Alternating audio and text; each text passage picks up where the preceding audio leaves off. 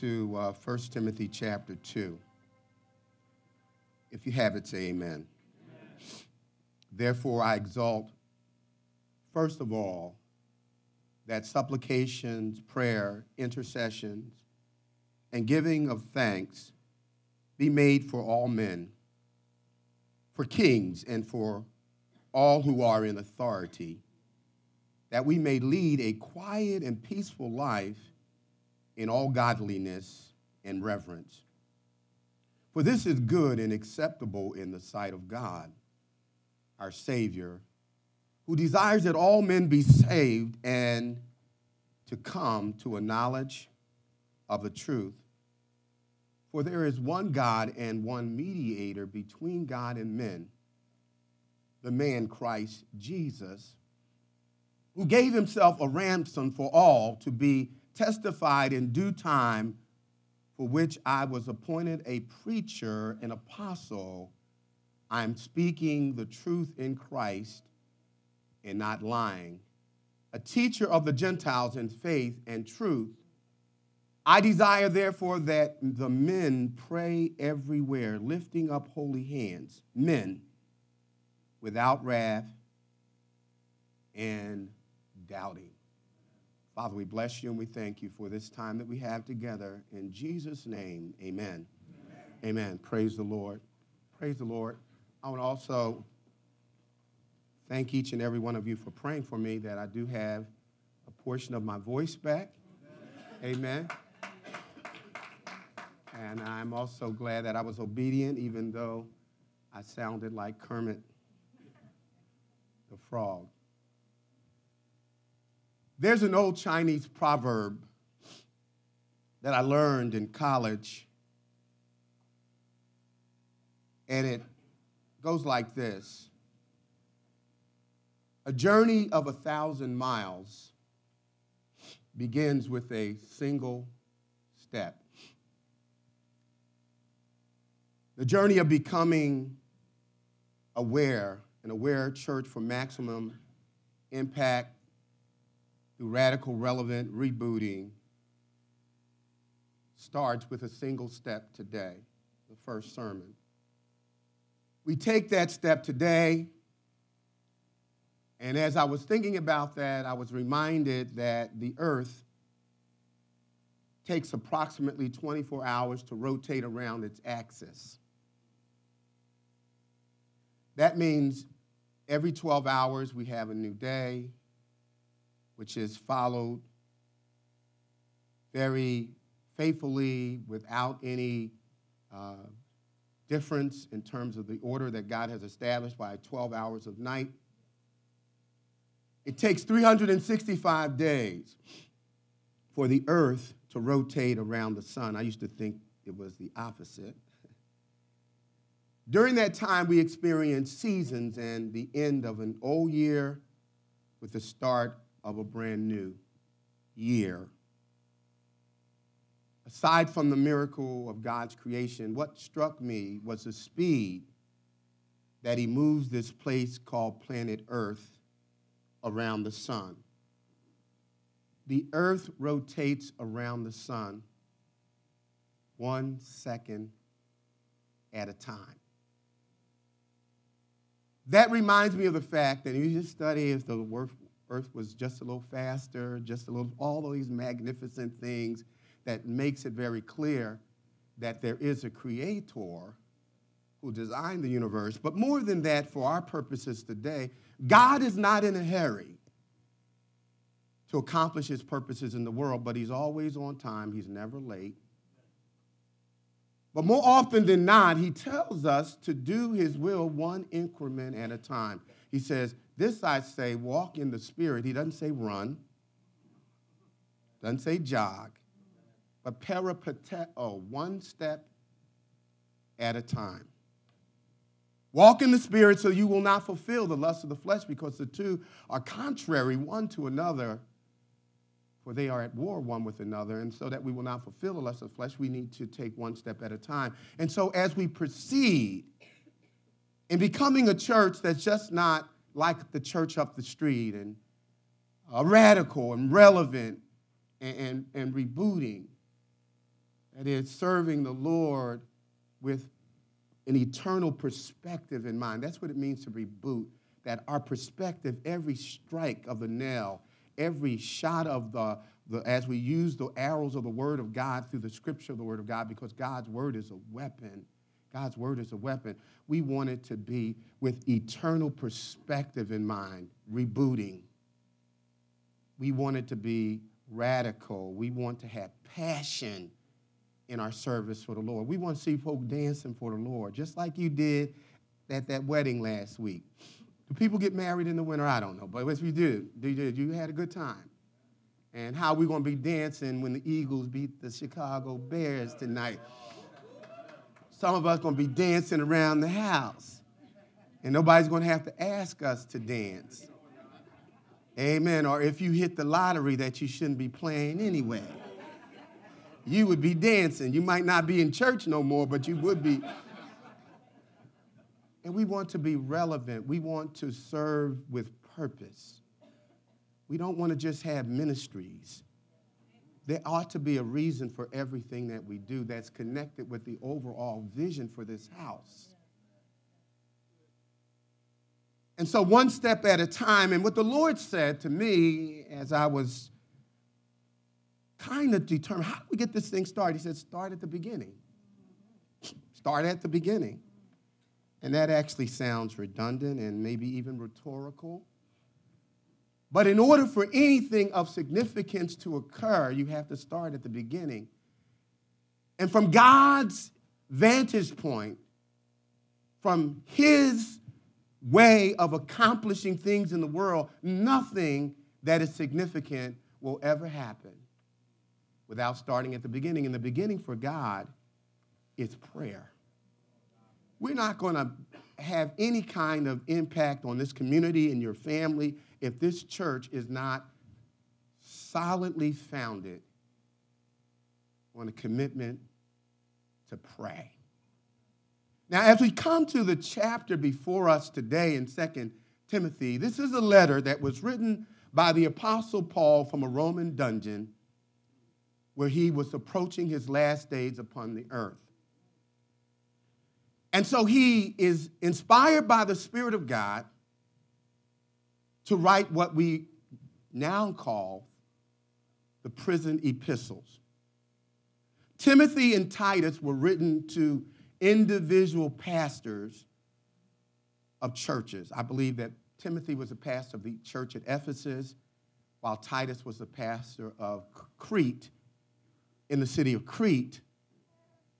And in First Timothy, what I want to do is kind of prepare our way for what is said in verse 2. He says, Therefore, I exhort you, first of all, that supp- supplications, prayer, intercessions, and giving of thanks be made for all men. Whenever you see a therefore in the Bible, you need to find out what is there for. And so this word of summation takes us back to chapter one, where Paul is giving instructions to Pastor Timothy about how to lead the church and how the church is to function. We don't just get to make up how church should go. We find our template in the Word of God. And so he says to Timothy in chapter 1 he directs his comments to Timothy for his personal pastoral instructions. And he says, You have to deal with false teaching in the church. Deal with false doctrine, Timothy. Teach true doctrine, Timothy. Walk in humility, give God the glory, and fulfill your ministry. So that's the pers- personal message to Timothy in chapter one. In chapter two, he says, I talked to you about your private ministry. Chapter two is about the public ministry of the church. Chapter three has to do with what we call church polity. How should the church run? What kind of leadership should be in the church? We find the model for leadership in the church in chapter 3 of 1 Timothy.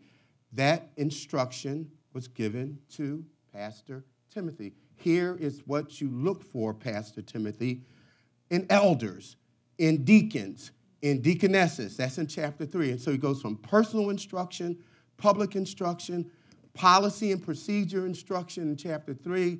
And then he deals with eschatology or prophecy in chapter 4. He says, The Spirit has expressly spoken to me that in the last days, and then he begins to talk about a great falling away from the church. And then he says, Here's what your response as a pastor through the leadership should be to this apostasy, to this great falling away. And then in chapters five through six, he talks about practical instructions for living in the world as Christians. He talks about our relationship to helping people that are widows, et cetera, et cetera, and what your relationship should be to your boss, and how you should teach elders, and so forth. But a book of instruction for how the church should run. Therefore, when the church is gathered, if we are going to make a difference, if you're going to have any power, he says, Let me tell you what the, what the gathered, assembled, corporate body of Christ should be focused on. Now, this is the devil's nightmare. If we get this as a church, and really commit ourselves to what Paul says should be a priority in public worship, our church is going to completely be transformed in every regard. Your marriage will be transformed in every regard. Your decisions will be based on if you abide in me and my words abide in you, you can anybody want to ask whatever you will and it will be done. Okay, let's line up with this public instruction for what happens when we do not forsake the assembling together of ourselves as some do. But the Bible says, but encouraging, exhorting, strengthening one another even more as the evil day is approaching. And so basically, the secret of all of this, starting at the beginning, is prayer. Prayer. That's your weapon. Now, there are four simple things that I want to say about prayer from this chapter that um, you can uh, go back and search the scripture for yourself and see if what I'm saying is so. But first of all, we're going to see that public prayer by the church is an act of obedience to God. When we pray in public as a congregation, you are obeying God. It's an act of obedience. We're going to also learn that public prayer by the church assures us peace and tranquility, peace and calm. Anybody want some peace and calm? How's your prayer life? Thirdly, we will discover that public prayer by the church pleases God. Not only is it an act of obedience that assures us peace and calm, but it pleases God. And finally, we're going to see that public prayer by the church gives access to God through Christ. We have access to God through Christ when we pray. Somebody say amen. Nobody seems too excited, but ah, praise the Lord, I got mine. I got mine. Prayer, public prayer in the church is an act of obedience. I want you to notice in the scripture, says, therefore, we already told you what the there was there for. He said, I exhort you, I, I beg you, I plead with you, I urge you.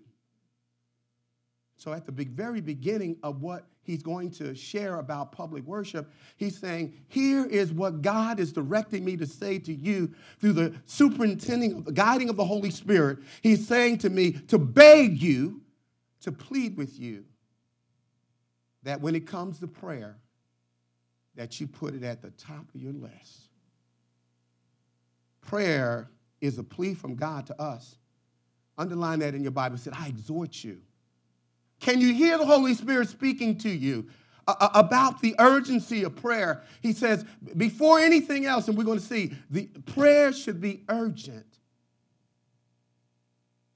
You know what's interesting about it? Um, I've asked the leaders to join me, and um, I want to be a model of what I'm asking them to do. And I realized the first day that I supposed to start this thing, I hadn't done it myself. And the Lord reminding me that prayer is a labor. And, and that's why the devil will, make all kinds of, uh, uh, set up all kinds of obstacles to prevent us from praying. Somebody say amen. And so prayer is a plea from God. Prayer is also supposed to be, probably said, first of all, every time we gather, before we do anything else, as it relates to public ministry, when the church is assembled in, cor- in a corporate sense, prayer should be first. We should start and we should end whatever we're doing, even if it's a social gathering, if it involves the church, we need to be praying. You see, prayer gets the attention of the, of the God of heaven, and, and, and, prayer is, is what God responds to. And, and Jesus said that men ought to always pray, and if we don't pray, he says, you will faint, you will become weak. Jesus was in the Garden of Gethsemane. He told the disciples, says, Could you pray with me for one hour? He says that watch and pray, for the flesh is weak spirit is willing. I'm telling you that prayer needs to be priority when we come together as believers.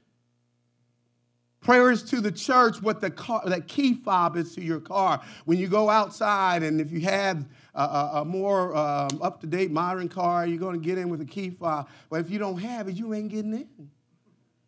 Without that key fob, you can sit in the car, you can even leave the door open, sit in there, you ain't driving nowhere. Not legally. You may know how to jump something and trick it with the computer, but they'll be picking you up later because you're crook. But, but I'm talking about if you want to go somewhere legally in your car, you need what ignites the car. You need to have what starts it and what will stop it. And, and prayer is what starts the mind of God moving. Prayer is what opens up the windows of heaven. Prayer works. Prayer is a priority required by God. He says, first of all, when we are assembled, oh, we're going to talk about this, where two or three are gathered together in my name. Not just to call yourself a church, not just to be able to say, look how many of us there are, but coming together to touch and agree to come into unity. The church is the only body of human beings that can come from every nation, every creed, every color of people groups and be one. Not just in Christ, not just positionally, but practically in the engine, the oil in the engine that makes it run, that makes it possible. Yes, I'm baptized in the same spirit that you are, but when we're talking to our Heavenly Father through prayer, he allows us to walk together as one. I want you to know that sometimes we look at all the wrong things. That's the de- distraction of the devil. We look at what's going on bad in our marriages and why can't we get along at work and why am I so stressed? Why am I so tired? I wonder if you would start with the question what about my prayer life? What about how many of you know when you make prayer a priority, all of a sudden you find yourself being able to mount up? The, the, the storm was there all the time, but when prayer is saturating your life as a priority, you can mount up with wings of eagles, soaring above your troubles, running without being weary, you walk without fainting. Prayer is a priority that's required by God. So when I'm praying publicly as a church, and if you're not here, you may be the very person that need to be praying that's holding up the blessing. You better get here. Don't you be robbing me of my blessing because God done put something on your heart and you didn't get here to say it. You got that last combination prayer should be not only a priority in response to the plea of God, but it ought to be plural in form. He says, with, with look, look at the verse, he says, first of all, that supplications, prayer, intercession, and giving thanks, it should be all kinds of prayers. All kinds, it should be plural in form. Well, you couldn't have gotten through God to God. You weren't on your knees.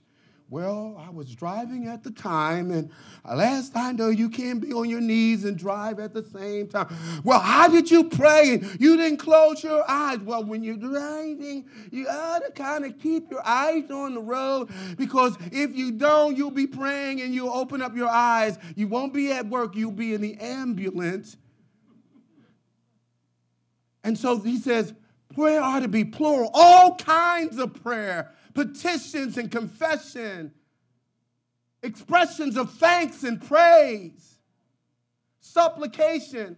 One of the beautiful things that happens when you make a prayer list, when you're journaling, this is how you keep your prayer life alive. This is how it, it you, you, you find yourself drawn to that time and talking with God when your prayer is focused.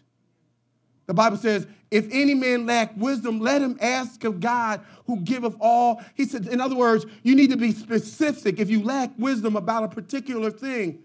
So when you're praying specifically, then your prayers will be directed in such a way that when God answers, you know that you got an answer. You shouldn't be praying, oh, God bless them.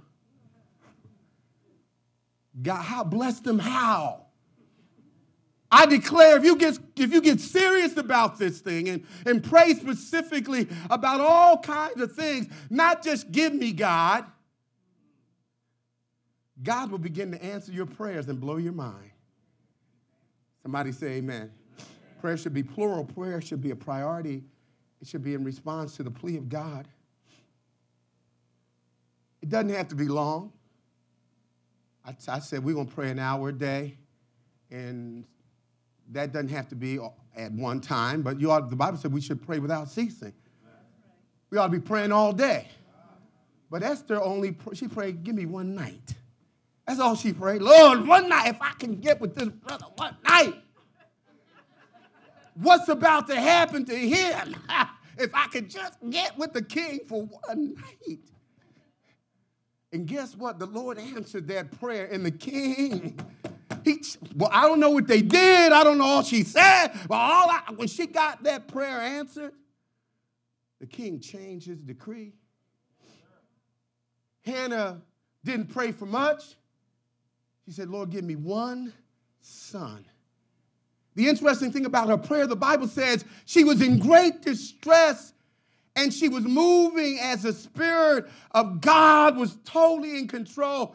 Her mouth was moving, but no words were coming out. Sometimes the Spirit Himself have to make intercession for us with groanings that cannot be uttered because you don't even know what to say.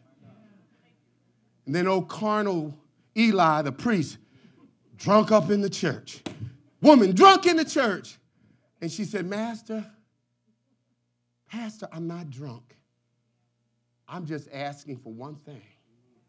What's that one thing this year you asking God for? That one thing that you're, you believe in God for? The Bible says a double minded man is unstable in all of his ways. Don't think if you go to God in doubt that you're going to get anything. What do you believe in God for, to, for this year?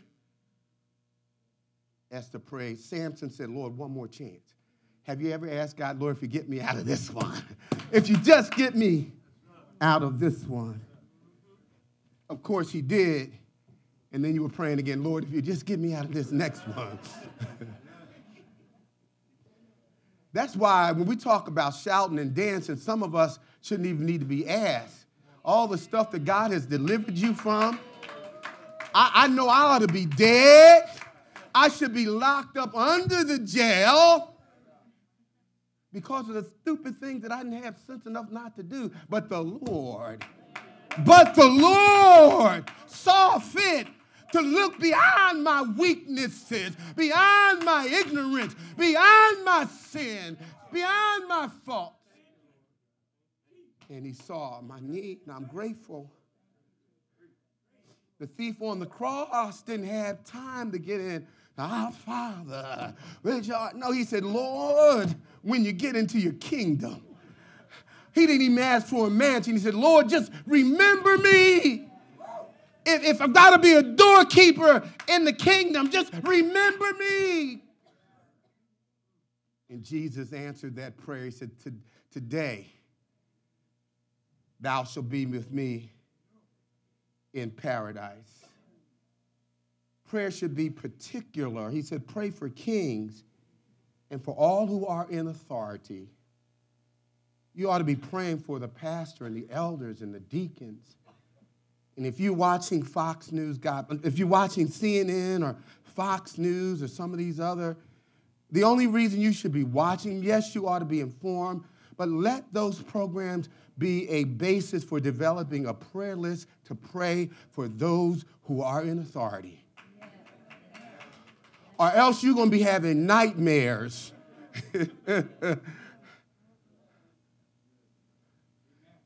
Where's your prayer list?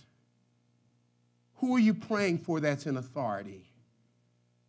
I, I, know you said some things about those who are in authority. You feel some kind of way about, but the Lord says, pray for those.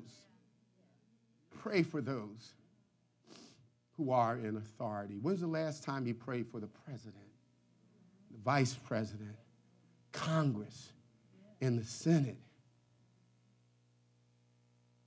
I ain't talking about those four choice, choice words, those letter, four letter. I'm talking about genuinely going before the Lord and praying on behalf. You know, the reason why we ought to do it is because prayer is to the church what the umbilical cord is to the fetus in its mother's womb. All of the nourishment that the baby needs to to grow and to develop properly the blood, the oxygen, and the most important thing that we've now learned that not only is nourishment and oxygen and blood going into that fetus for its survival, but the more calm and, and, and at peace the mother is, the calmer that child will be. When that, that umbilical cord, for whatever reason, becomes obstructed, becomes blocked, some babies are born with the umbilical cord. They're healthy, full term, but they're born with, with mental challenges, mental deficiencies, or even dead because the umbilical cord didn't function in its proper way. I want you to know that prayer is the believer's lifeline. The Lord said, I will provide all of your needs according to my riches and glory, but you have not. Because you what? You ask not. You're saying when you don't pray for a day, for a week, for a month, Lord, I can do this on my own. You may be doing it on your own, but you're doing it in the strength of your flesh. And your flesh will fail you. I wonder if your spiritual umbilical cord is intact. I wonder if you're receiving nourishment from heaven God is sending it, you have to receive it. In order to receive it, you've got to be in a position to respond to it. And our response to what God is doing is to cry out to Him. That's what prayer is. Ain't nothing fancy about it. Prayer is simply talking to God. Well, if I could pray like him or pray like her, then it wouldn't be your prayer, it would be theirs. Prayer should be particular. Pray for kings and those who are in authority. Oh my, did you know that your prayers matter? Who are you praying? On your prayer list, you ought to have the folks that are representing you here in Delaware. You ought to be praying for your professors and your bosses, especially the ones that get on your nerves. Oh, somebody say amen. amen. Here's a second reading. Public prayer by the church assures you a peaceful and quiet life he says, so that you may live a peaceful and quiet life in, in godliness and holiness. How many of you want some peace and quiet? Somebody say amen. amen. So Lord says, if a church makes prayer priority, if you prioritize prayer through public calling out to him, he said, I guarantee you peace and tranquility now, what that means when the Lord talks about peace and tranquility, he's not talking about, he's not speaking quantitatively about your life. That is, well, God said, I'm going to live until I'm 90. Didn't say that. Jesus only lived on the face of the earth in the flesh 33 years. So it's not the length of your days, it's the quality of life that you live during your days. The Lord never promises us prosperity in this life. So if I just had a little bit more money, if I got a nicer car, and if I could move out of this house and get some new appliances, and hear people, people quote this scripture, beloved, I pray that you may prosper in all things and be in good, health, good health just as your soul prospers. This is a prayer request. This is not a blank check. He said, I pray that you would be in good health. That's my prayer. I pray that you will prosper. But here's what I guarantee you is that your soul is anchored. Your soul is fine. Now I pray that your, your financial and, and, and your emotional and physical will line it line up. But it may not. But if your soul is anchored, come what may we understand that God is causing all things, not just innocently and, and, and, and, apathetically sitting somewhere in heaven twiddling his thumbs. The Bible says he causes all things. He is in the midst of everything that you're going through, and he's orchestrating it in such a way that when the music is done, when the sympathy, sympathy mm-hmm, is finished, that the music will play a melodious, melodious sound to his glory. Somebody say amen. amen. Symphony. That's what I was trying to say. Are you still with me? Here's what praying publicly does when he talks about a quiet and tranquil life. Externally, prayer impacts the hand of God in this way. In Proverbs chapter 21, verse 1, it says that the hand, that the heart of the king is in the hand of God like rivers of water. He said, I turn it wherever I will. If my people who are called by my name would what? Humble themselves and pray and turn from their wicked ways. The Lord says, if we pray, I will work in such a way that the heart of the President of the United States, that the heart of the Congress and the Senate, the heart of your boss will be like rivers of water in my hand, and I will turn it. I know who will bring this shutdown to a halt. And his name ain't Donald Trump. Nancy Pelosi. His name is Jesus. I wonder if you tried him. I, wonder if you've ever called him when you really understood that if he doesn't intervene, somebody say amen. amen. And so the tranquility, it's external. He will move upon the heart of the king because the Bible says, the Bible says that, that the, the effectual prayers of the righteous have great benefit with God. Stay with me. Internally, prayer brings contentment and inner calm. In Philippians chapter 2, he says, Be anxious for nothing by, by prayer and supplication. Let your requests be what? Made known unto God, and the peace of God passes, that passes all understanding will guard your heart. What God will do he didn't promise that you won't have storms in 2019. I don't care what they said on TV, that's a lying devil. You are going to have trials, you're going to have tribulations, but you can be like Paul and Barnabas after they've been beaten and lied on, falsely accused, arrested, lying in a dungeon, shackled. The Bible said around midnight. Anybody have, have you ever had a midnight experience? Have you ever been trying and you just can't stop? The tears are flowing. You're hurting and there's nobody else that seems to be able to intervene or make your situation better. The Bible says that Paul and Silas began to pray and began to call on the name of the Lord and the Lord heard them. What I'm trying to say that in the midst of their struggle, in the midst of their pain, they were calm. They were collect, collected. They were tranquil because prayer will allow you. To, the Bible says, they who keep their mind stayed on him. He said, I'll give you what? The problem with us, the reason we don't have any peace, is our minds are not on him. And what keeps us focused on him is our communication with him through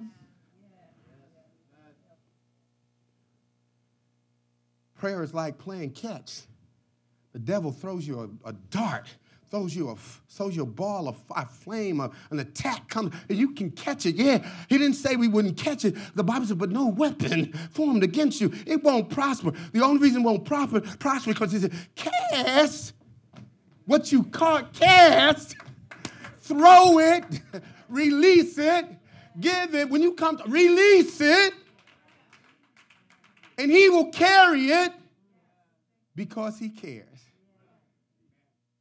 He's a good catcher. All you got to do is cast. Public prayer by the church pleases God. This is good and pleases God, our Savior, who, whose desire that no man, that all would be saved and come to a knowledge of truth. The medium that God, this Bible says that God is pleased to lead people out of darkness into light when we pray for them.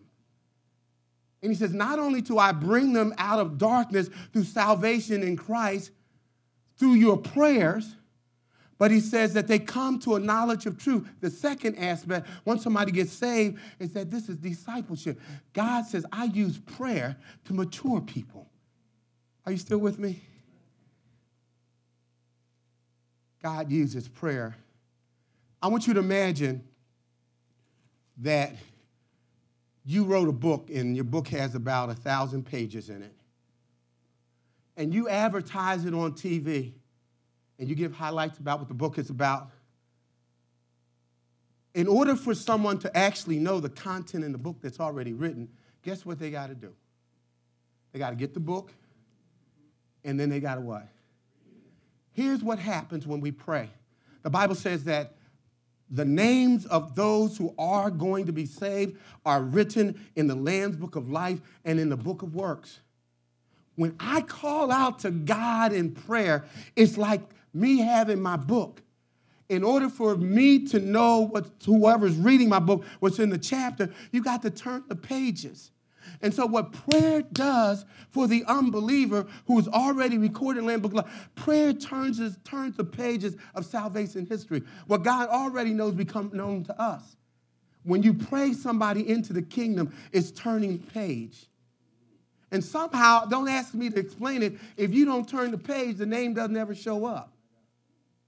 Don't ask me to explain it. Now, that doesn't mean that the name is, re- is removed, but it doesn't show up to you. Because when the name shows up to you, because you led somebody to Christ through the medium of prayer, what the Bible says, you and I get a chance to do with all the angels. I don't even believe the angels know whose names are written in the Lamb's Book of Life. But when we pray someone into the kingdom, the Bible says, for every lost sinner that is saved, a party is thrown in heaven. So when I am pleasing God through prayer to lead someone to Christ and discipleship, discipleship the maturity, we get to have a party in Jesus' name because we're turning the pages of prayer. You get to see what God otherwise would conceal from you. Public prayer pleases God. Here's the final thing public prayer by the church gives access to God. The Bible says we have one mediator between God and man. That man is Christ Jesus I have access to God through Jesus. I don't have to go through a priest. I don't care. You may love the pastor. Oh, if we could just get the pastor and the elder, you don't have to wait for us. There's one mediator between God and man, and his name is not Benson. His name is Jesus. His name is not Pope Benedict. His name is Jesus. And the word mediator means arbitrator. An arbitrator is one who brings about peaceful relationships between former enemies. This is called reconciliation. You've been down a family court. You've been in trouble down at the court. You need an arbitrator, somebody to bring about peace between. Now, we, we were enemies, enemies of God until Jesus stepped in. He's our arbitrator. He, he's our ombudsman. He's the one who comes in between and advocates for us. Came from heaven to earth. And as he was hanging on the cross, he was reaching from the cross to heaven and reaching down the earth to us, bringing about peaceful relationship between former enemies. We have access to God through prayer, through our mediator. We have redemption. The price of our sin has been paid for, and we have clarity of understanding because of prayer. He says that our, the, in, in, in the scripture, says that your sins have been paid for. When you get a chance to read those verses, through the shed blood of Jesus. He said, access to God also gives us the opportunity. When you read the passage, now you can be a proclaimer. You can share the gospel because of what prayer has made available to you when the church comes together and calls on God. And then Paul said, You know what? Prayer also allows me to, to use gifts that I didn't have. Prayer releases gifts. He said it was through the laying on of hands, Timothy, that you came to know what your gifts are. If you don't come to church and allow public prayer to occur, sometimes God wants to speak a word over you. That word will never be spoken over you, mm. and that potential in you will never be released. So Paul says, I'm a minister of the gospel because of prayer and the plan of God. And then the final thing he says that prayer gives me access, he says, to lift up holy hands. It allows you to genuinely pray. The Bible says we have not a high priest who cannot be touched with the feelings of our weaknesses, but Jesus was tempted in all points like as we are, yet without sin. I can come confidently, boldly, because I have access to him through prayer. I don't need an appointment. I don't need to get on the schedule. I can come at any time in full confidence that my heavenly Father will hear me because of the redemptive work of my mediator, whose name is Jesus. And I can lift up holy hands to him. Stand up with me, please.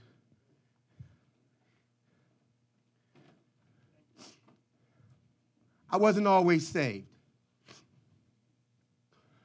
My, my, my wife might question that sometimes, even today.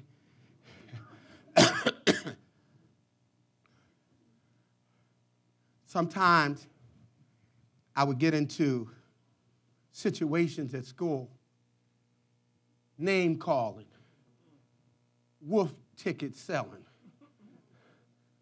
and it would escalate into let's take it outside.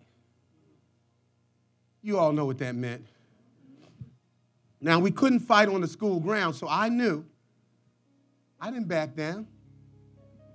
Yeah, we can take it outside. That's right. Let me let, us just go on to, and if they would let me designate it, designate the location. I knew that I had two cousins who never went to school. They were on that corner, they were gang leaders. I didn't mention their name in the argument because it wouldn't have been a fight. They would have just said, okay, forget it. But I knew if I could just get where David and Tyrone, when they weren't in jail, if I could just get to that corner where they were, I wasn't going to lose. I've never lost a fight when David and Tyrone. I can never, I can also say whenever they were around, I had to fight. They would pick fights for me. But what I understood about how that relates to public coming together and praying, where two or three are gathered. He said, In my name, if you can just get to the corner where the Holy Spirit, God the Father, and God the Son are through prayer. The scripture says we can, we can what? Touch and agree and cause things to be bound and loosed. But the way that occurs is not by staying at home in 2019, but to do radical relevant rebooting means that we need to pray publicly as a church. And we'll never lose. You can't lose when you're fighting and God is on your side because the battle is not ours, it's the Lord's. Let's pray.